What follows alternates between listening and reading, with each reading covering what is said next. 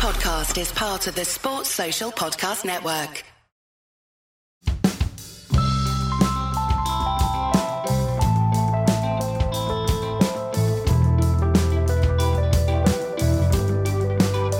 Welcome to Red Inker, which is part of the 99.94 network.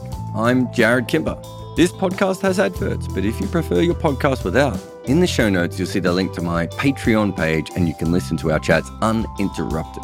Patreon also comes with many other benefits as well, including a Discord channel and private chats with me. But now, the show. Welcome to Red. We're going to do an episode in the year in Sri Lanka cricket because it was a weird year. I'm not sure they ever have non weird years, but this one has piqued my personal interest. And for that, we have Mark Machado from Sri Lanka on 99.94 to have a crossover episode. All right, Mark. So the reason I got you on is recently I was contacted by another pro cricket writer, and he was saying to me, I want to follow your career path. He said, but the one thing I don't understand is how you follow all these teams. It's too many teams, and you know too much about too many of them. And I was like, well, the base the basic way of doing it is I kind of compartmentalize them, right? Of this team I now need to know a lot about because they're getting very bad, or this team I now need to lo- know a lot about because they're getting very good. This team is good. This team is interesting. Whatever. For a long period of time, I would say that Sri Lanka has not particularly been on my radar. It's been in the box of very, very bad, and uh, I'll get interested when something happens. I would say that this year they have not been terrible, and they have there are there are signs of a pulse in Sri Lankan cricket that we have not seen for quite some time. Yeah, I think that's kind of a, a potted history of Sri Lankan cricket over there, Jarrod. it's either really, really good or really, really bad. It was. It's been quite bad, if you're going to be honest, since about 2015, and I, th- I think the back end of 2021 we started to see a, a small pulse uh, reappear. A finger was starting to twitch, and now it kind of feels that we are I don't want to use the word good because we're about to go to tour of India, but um, we're we're somewhere near competitive. We've had, you know, we've had quite a. Um, I think it's been. If you're a Sri Lanka fan, it's been an exciting twelve months. Mm. I, I, good is a stretch, right? Um, yeah. You know, but uh, in the last in the World Test Championship, you've got a positive record. Uh, Asia Cup obviously came through and there are players again getting picked up in you know in the IPL and, and, things like that. So there is something to talk about. Whereas I think if we'd done this last, I think the last time it might have been before I even had Estelle on the network, I got her on and we did about eighteen months of the Omni Shambles, right? Like we're yeah. we've moved on from um, Dickwella uh, never playing again and then playing uh, quite after that and all that sort of stuff. So things have changed. Um, let's have a look at the good in Test matches. So they won a series against West Indies and yeah. they won against Bangladesh. I, I would say that that that was pretty good. And then on the back of that, they drew series against Australia, which I think anyone drawing against Australia at the moment is means that they're playing pretty good cricket. Australia probably been the form test playing nation until whatever England is doing at the moment. Um, and they also drew at home against Pakistan, which was really, really interesting because I had that penciled in as a victory for Pakistan um, going in that's all pretty good, right? It's not. Uh, it's not you know light your panties on fire and run around uh, you know a bonfire or anything, but there's that's uh, of recent times of Sri Lankan cricket. That feels like a really positive. Uh, what was said about eighteen months, I suppose. Yeah, it's it's been a good eighteen months. Weirdly, as you were talking through it, I was thinking about my emotions going into it. I felt we probably were expecting to win that Australia um, series only because we had the Galle factor, right? Playing mm-hmm. Lanka in Galle is it's, it's a very difficult uh, place for, for teams. If you haven't played a lot of cricket there, and we know Australia don't play a huge amount of cricket in Sri Lanka, it's a very difficult place to go on and win a, a, a test that. So you always feel if we're playing at Galle, we're in a chance to win it because we're going to pull out spinners from all over the place, mystery spinners, finger spinners, wrist spinners, all types of spin um, I'm going to try and try and get you out. And then that Pakistan series, going into it, I was a bit apprehensive, but I probably came away from it thinking probably should have got those wins and, and got higher up that World Test uh, Championship ranking, maybe. But yeah, I think that as a Test side, I think we are quite fierce at home. Like I don't think people are coming over to Sri Lanka thinking we're going to be a pitch over. I still, I'm still a bit nervous about us playing away from home, but I suppose that's how a kind of average, if there is such a thing, kind of test nation is, right? Pretty all right at home, pretty competitive at home, and, and, and not great away. Yeah, yeah, I think that's fair. Even within that, that's not really how it's felt in Sri Lanka for a period of times. You know, we, we saw pretty ordinary England side um, over there, for instance, you know, in the middle of their what worst year, worst year and a half. So there has been there has been times where Sri Lanka hasn't looked quite as good. I yeah. think we, what we need to talk about because we're kind of skimming around this is that essentially Sri Lanka reset how it does cricket.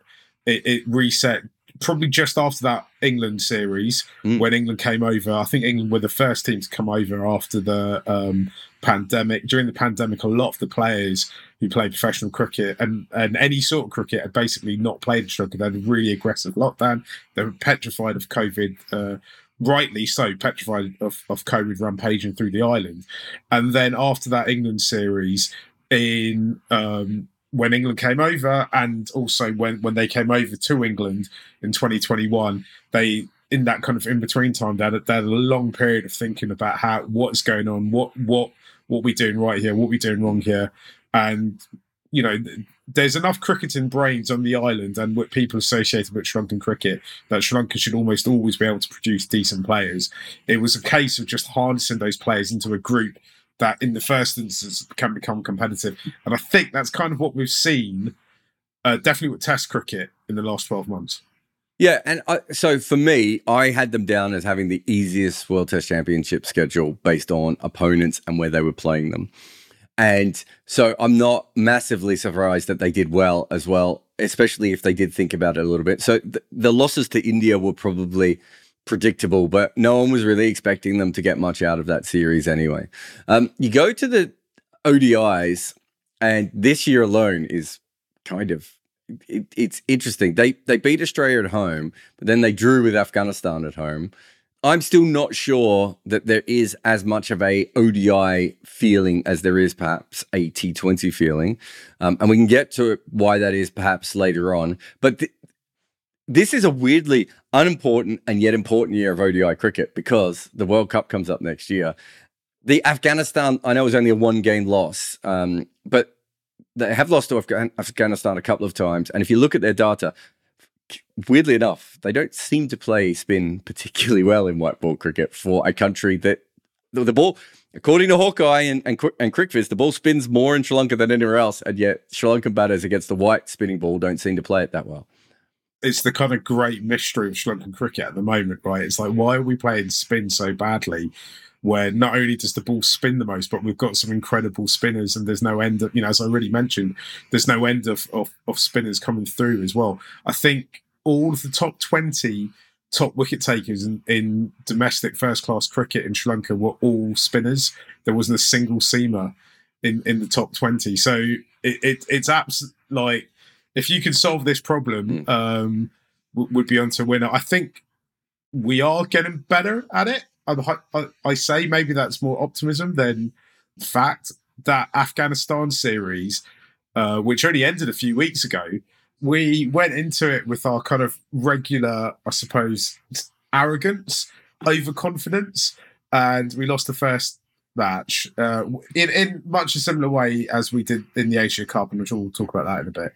Um, and then the second match got rained off, and then the third match we started to build resilience. That's when I really started to see resilience come through. I've been seeing it re-emergence in Sri Lankan cricket in the last 12 months. And I think that with this group of players that we've got, this group of lads, I think the thing that's going to take us to the next level, that's going to see us win those tighter games in conditions that we consider exotic. It's it's it's it's all a mental thing, um, and that's what I think I'm starting to see. When I go back to that Australia series as well, that was another, I thought, quite a big moment for Sri Lanka for this particular side because obviously that that Australia side, regardless of the fact that they probably weren't on full strength and that they don't travel to Asia a huge amount, um, still Australia were always going to be favourites for that when you consider how poor Sri Lanka cricket's been the last few years to win it and to win it as emphatically as we did, to bring through youngsters. Um, I'm going to mention Wellalage, which has almost become a joke on this podcast. If you listen to Lanka at 99.94, because I absolutely adore this kid. He's he's like 19 and I think he's going to tear it all up. And to top it all off, he went to the wrong school as well. So he went to St Joseph. So I, I must really rate him if I, if I think he's gonna if he's uh, he's gonna do it. Um, and you know he he kind of had a breakthrough over there, and he did it. He did the business again against Afghanistan that last match. Um, I think when you look at the players that Sri Lanka have playing white ball cricket at the moment, they seem to me to be like they could be much more effective playing 50 overs opposed to 20 overs. I think in 20 overs, our strike rate is still a bit too slow to be overly competitive. And I think, you know, some of those players that I've got, I think will grow into it in the next few years. But I think, you know, if, if 2023 is going to be a big year for 50 over cricket, then Sri Lanka potentially have a good bunch of, of, of players who can do something in it. That said, I think we're also going to be going to Zimbabwe in June as well to try and have to qualify for the World Cup. And, um, let's let, let's see how that goes. If we can get some momentum behind us, if we can show that resilience I talked about, then I'm pretty confident we can make it. Um, but what six months? That's a huge amount of time Sri Lankan cricket. That that's a that could potentially be three or four captains away. Yeah, and seven coaches. Um, yeah. So let's talk about T20s. They won a single match of their first T uh, ten T20s to start the year. They had a tie in there as well, so I'm being a bit naughty there. Uh, lost the first game of the Asia Cup. They then won what five on the trot to win the tournament, which included three straight at the end against India and Pakistan. I talked to you not long after that, and I said they had no chance of winning or really making the finals, and you were a lot more optimistic. I think they basically were exactly the team I thought they were, which is outside of Namibia, they could beat everyone that they should beat, but they're not really good enough to be consistently threatening against the best teams. Not that they were that far away, but they also it would have been it would have looked a little fluky if they'd made the finals. I would have thought. Uh, yeah, absolutely. Um, I didn't quite realise it hadn't occurred to me that their record was that bad going into the Asia Cup. I, I think the thing that like I'm really excited about Sri Lankan White Ball cricket, as you can probably tell, and maybe that's just my natural optimism anyway. But it, th- there's so many individual players. We, you know, if if you to ask me this time last year, how many of this team are really world class players, I probably would have just said Hasaranga, maybe Chameera. And now I think there's, you know, those two. Obviously, Chameera's got fitness worries, and I also think uh, Theekshana's kind of, you know, really sees uh, sees the year. He's probably the most improved player in white ball cricket uh, in, in in, in, Sri Lanka in the last 12 months. He also looks like he's going to be playing a lot of franchise cricket and be kind of quite central to what CSK and that whole CSK franchise do around the world the next few years. And I think there's a couple of batsmen. I think uh, Pathum Nissanka and and uh, Mendis who have really kind of seized seized their opportunities this year. Um, this year really was it's all about the Asia Cup win, right? Um, that was the high point on it. I come off the back of it. I meet you a few days later. I bump into you, and I'm just like, yeah, well, obviously we're going to win it now. There's nowhere else to go. You were very punchy. I should have recorded that just for this moment so that people knew. Because when I said to you, "What are you talking about?" There, there's nothing in this record that tells me this team is going to make the top four. So a lot of my kind of thought process was it was that if we're going into it off this win and we're just beating, you know, we're beating India, Pakistan, Bangladesh, we're beating everyone in Asia. Uh, we didn't like we didn't fluke the cup. It was it was there were some really strong performances in there. I thought maybe there was a good chance that we might be able to get enough wins together and get over the line. I think there was two there was two key factors that outdid us. Firstly, we ran out of bowlers. I think at one point mm. I was convinced Chris Silverwood might end up making his debut for Sri Lanka and just our batsmen are just so not used to playing on pitches outside of Asia. The Asia Cup win happens because outside of Bangladesh, there is no other team on this planet who played as much cricket in Bangladesh as Sri Lanka, right? So they managed to get these um, these wins in in that tournament because they're so they're so used to playing in those conditions, right? And I think the next kind of next this year and the next year and potentially a bit of the year after that is all about trying to get our top players out playing on as many different conditions, as many different surfaces as possible, and just building up all that experience uh, on how to, on how to play um, different bowlers and different pitches. I think. Being that they were still within a sniff of the semi-finals, which is, I think, I had I had that as their top level, and that's exactly where they ended up in a tournament where they lost to Namibia I'm not sure that it's an overall bad situation. We saw their limitations and we saw their strengths. And I, in one way, the Namibia loss, you almost have to push aside. But if you look at the last two World Cups, they have beaten all the teams that aren't quite as good as them, and they have struggled against all the teams that are better than them. That's actually a better place to be than you know being you know suddenly beating Australia out of nowhere, but then losing to Netherlands and Namibia and all that. Do you know what I mean? They're, they're there and thereabouts, and and that's probably if, if I was coming away from that and as a Sri Lankan, you know, working with the Sri Lankan team, I'd be thinking to myself, we know what our level is, and it's now up to us if we can get to that, you know, the next bit. So we're in that, you know, the top six teams bracket. So Stella and I talk a lot about how important it is for our players to to end up playing in different franchise tournaments, right? Cricket, um, and I know this is this is a constant theme in, in almost all the content that you create, Jarrod, is that cricket's ever evolving. It's going to look very different in five years' time to what it does now in terms of when players play, how they play, who they play with, and, and who, who their contracts are.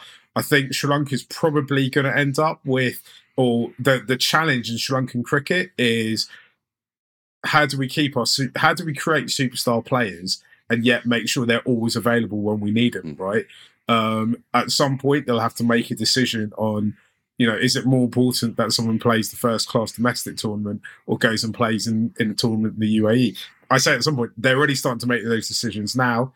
Um, I think we it's whether Sri Lanka ever have a well beating side you know ever have a well beaten era ever again like they do it's actually comes more it's more down to how the the administrators and the government to a degree as well, because of the way Sri Lankan cricket works, are able to manage that process with, with the players. Because we know the the enthusiasm for the game will always be there. We know that we'll always produce talented players, but it, as you said, it's about being able to get the players to the next level. Mm. In the last kind of eighteen months, we've seen a team go from the whole, you know, the, the Durham incident to actually being kind of reasonably competitive. They're going to be competitive at home and they're going to probably struggle away.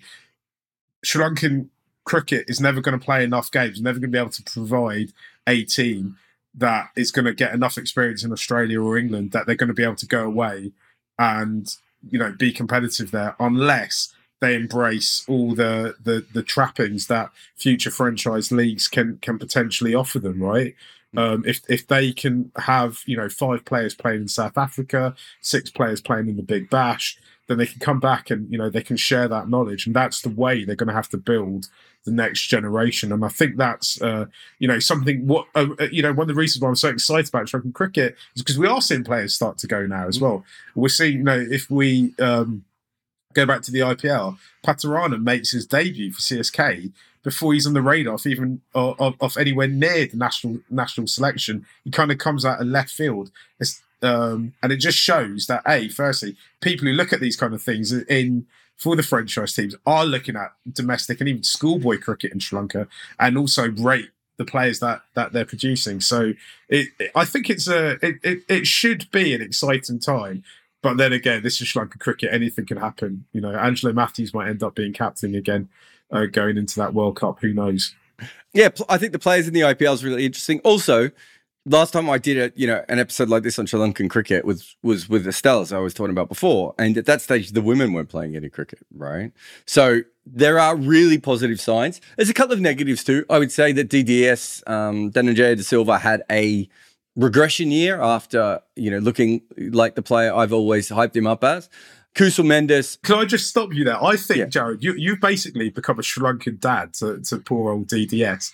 I actually think he's, he finished off the, quite strongly because he had periods out of the team. I think he averaged under 30 in every format he played this year he got a, an incredible century against Pakistan. He averaged though, 60 the year before, right. though. I, what I'm yeah. saying is, I think he's he's he's somewhere between that level, right? He, I don't think he's ever going to average much more than 35 in Test cricket and maybe you know low 30s in, in ODI cricket and be handy in T20 cricket. But we did see a couple of years where he was perhaps showing that he could do more than that. So it's a bit of a yeah. regression. Kusal Mendis in Test cricket. Uh, well, well we, we, what we should say is, I think for a generation of, of, of cricket of Sri Lankan cricketers, this current white ball generation, effectively Test cricket doesn't really exist for them, right? Yeah, they're gonna they're gonna play 25 Tests over the next five years.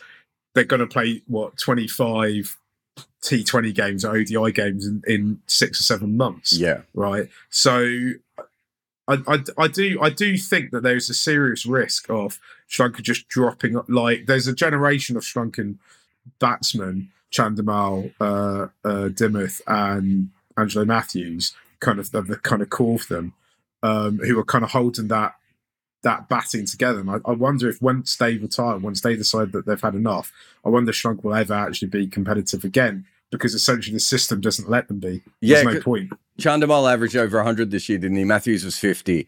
And I was thinking the same thing. I was thinking, is that just because they're generational test players and that's where they've come through? Or is it, you know, just dumb luck? Uh, uh in the bowling, test bowling, uh, Jayasuriya, um, Prabath Jayasuriya and Asitha Fernando both took a lot of wickets. So that's a spinner and a seamer.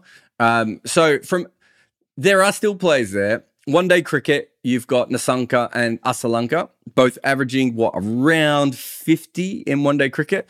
And uh, a bit of a throwback name as well, Jeffrey Vandersay, um, um, coming back.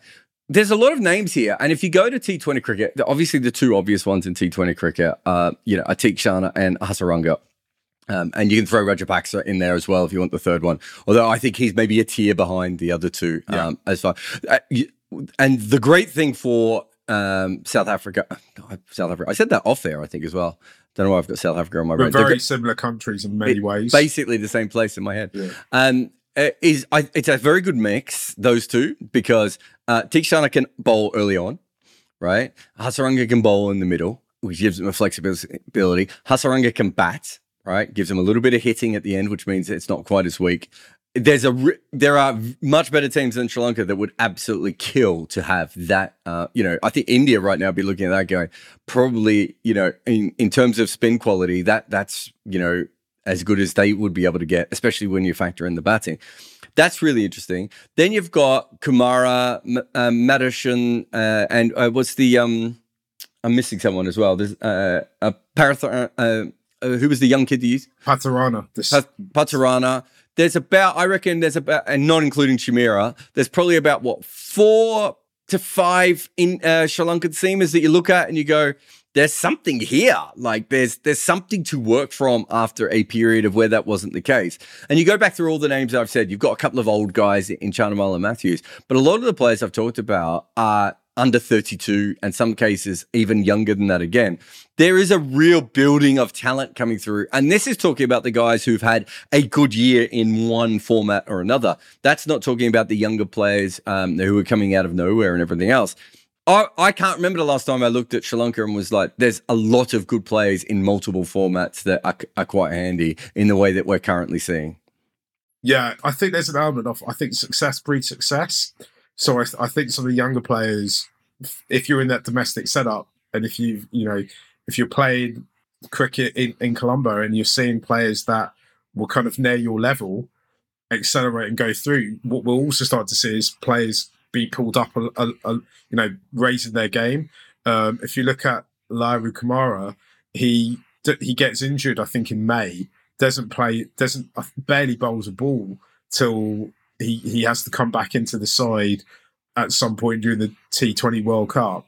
And then his spell against Australia, mm. he didn't he didn't get any wickets, but I mean, like he, he for all intents and purposes, to me, he looked like a Aussie quick, right? He looked like he was born to bowl on that Perth surface. And I can't remember the last time Sri Lanka had at that stage, he was what his fourth or fifth choice seamer, a fourth or fifth choice seamer who looked mm. so at home on the biggest stages of them all uh, playing cricket. It's a really exciting time. Um, I think in, in in so many ways.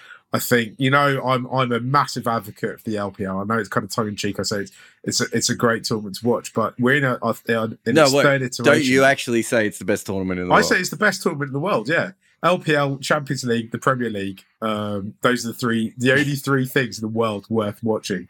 Um, apart from Middlesex Merit Table Two in rugby union, which is where I play, and yeah, I, I, we're starting to see the impact it's having in wider cricket in Sri Lanka because it's not just a case of right. There's maybe thirteen or fourteen good players.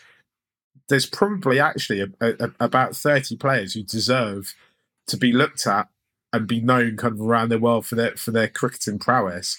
And I, am kind of loath to say it, but I think that might be testament to the way the game's being run on the island at the moment. And I say that because they are people out there who want to rip everything up and, and say that we're not achieving our potential. Well, I, I, would say compared to the last five or six years, then I mean, I'm not saying this is a golden era for Sri Lankan cricket because it's obviously not, but I think there's 15 world class players off the top of my head over there at the moment, and there's no way I was thinking that a year ago or, or a couple of years ago. I thought that. As someone who watches the T20 leagues quite closely, I thought that the Sri Lankan league was the best way of putting it, the the best one to feast on if you were looking for players because there was a lot of talent there that no one was paying money for, right? And I think the difference now is that the LPL certainly helped with that, but that the overall because Sri Lanka are just winning a little bit more and you know um, uh, you know fighting a little bit more in some of these games, I don't think that's the case anymore, right? that on its own is really interesting. If that comes from good administration, and let's be honest, uh, the um, Sri Lanka cricket is not particularly famous for good administration, but if that comes from anything there, I think that's a win. All I would point to is the, the five years previous, you would have to say that they also play a big part in the fact that nothing was happening. And you could see players uh, playing over there that were of a high quality that just weren't developing. But if they are developing now, but just to go back to what you said before, which I think is really interesting, how Sri Lanka now, where basically this FTP is the first FTP where the IPL slash franchise leagues are in charge, right? It's yeah. not that they weren't already in charge almost before, but now because of what's happening with Major League Cricket and the South African League and the UAE League, so many IPL owners own so many teams around the world. It'd be really interesting to see what happens directly in Sri Lanka. We know that there's always been a thirst thirst for cricket in Sri Lanka, although so much of it is through you know posh boy schools, but still it exists. Do they become a feeder team? Do they uh, do they manage to maybe get it together in one franchise? You know, one franchise in one format and make it work. Like, what is the next three to five years of Sri Lankan cricket? And, and, you know, I'm not expecting you to answer that question, but it's really interesting, right? Because if they can handle it in a similar way to what New Zealand did, they can actually end up with some really good international teams. And if they handle it in a more of a West Indian way, then uh, it's back to what we saw a couple of years ago. I'm going to answer this by asking why is the administration? Why have I dared to say something positive about the administration? And I think the reason is it's because actually the administrators realised right, there might be a little bit of piddly money kicking about here, but what's down the track? If we get this LPL going, we're suddenly going to have all the all the owners from the franchises in India and Pakistan want a want a piece of this. Just to chip in there, it, yeah. I don't think people understand what Uh, that basically Sri Lanka were playing international cricket, not just T20 cricket, with one hand behind their back by not having a franchise because they couldn't get international coaches in, they couldn't get development. The players weren't as professional. I, I was talking to Sri Lankan players and they were like, "There's no point playing T20 in Sri Lanka at the moment." That's how far back they were. Yeah, and they've created the the LPL. They've got it going. Next year, we're also going to have a T10 tournament, and I know there's a whole discussion to be had about that. But the whole point is, is it's it's effectively trying to open up the, you know, from a very cynical perspective, it's because the administrators want to bring the money into the island, right? Um, and they, they realize that they've got to kind of to a degree get their house in order because even if these billionaires are from India, they still, you know, they, they still follow a proper due diligence process and they still want to have a process in place. You know, the, the kind of older days of doing business are in in that part of the world are, starting to kind of fade away to a degree, um, and and transparency is is kind of you know is what people want, right? And I, I think then we're kind of heading towards a situation where cricket is going to act more like football does in in Western Europe, and at which point I think you've got to try and you know you've got to figure out what how does how does this all work for Sri Lanka, and I think at that stage Sri Lanka effectively become like a South South American country. They become like a Uruguay or mm. or, or an Argentina, where their job is try and run a good domestic structure, keep enthusiasm within the game, but also produce these talents that are going to go all around the world and um, you know make a load of money uh, raise the profile of, off of the island to a degree, and also at some point, hopefully, come together and win tournaments. I mean, I'm, I'm talking to you the, the day after Messi won the World Cup, right? And now I'm enthused. I'm like, right, could Hasaranga be our be our Messi like figure? Hopefully, I don't have to wait till he's 35 to see another World Cup win.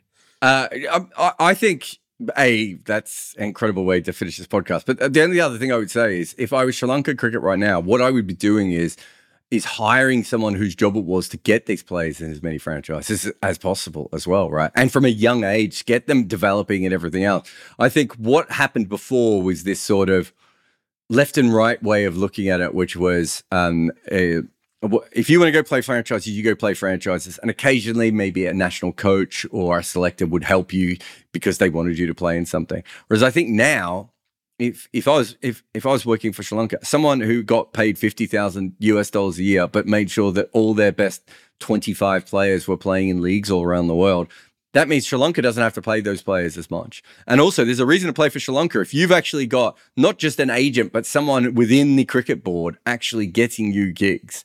I just think that's a massive um, way for uh, you know for something that Sri Lanka could look at, and they as far as I'm aware, that job doesn't exist in cricket. But I think in the next five years, I think a few of the smaller boards will have people that do that sort of stuff. And that is then you have that. Then you what you hope for is this sort of the Avengers assemble system, right? That they all go yeah. off and get good, and then they come back and they win you a one day World Cup when they weren't favourites, or or you know they. Yeah, I was going to say Belgium. Belgium's probably a, a bad one, but you know what I mean. Like suddenly you look at it and you go, "Oh, this Belgium team, all these players have played everywhere."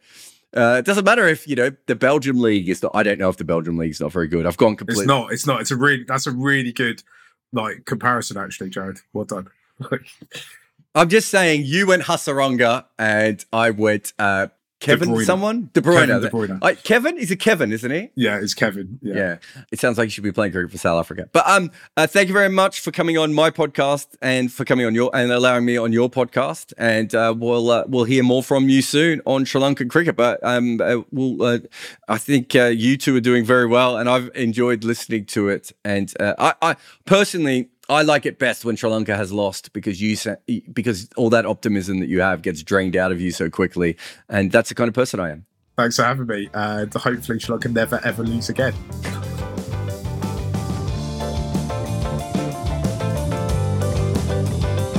Thanks for listening to Red Inker on 99.94. For more information about us, go to 99.94dm.com you can now download us wherever you find your apps just by putting in 99.94. There'll be other cricket podcasts not actually hosted by me, and there'll also be some radio commentary coming soon.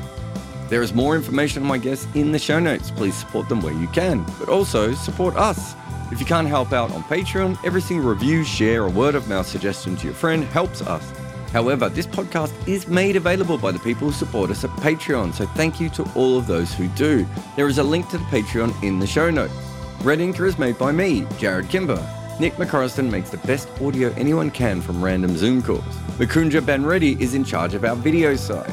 Orajoti Senpati turns the files into video podcasts, and Shubhankar Bhattacharya makes our graphics.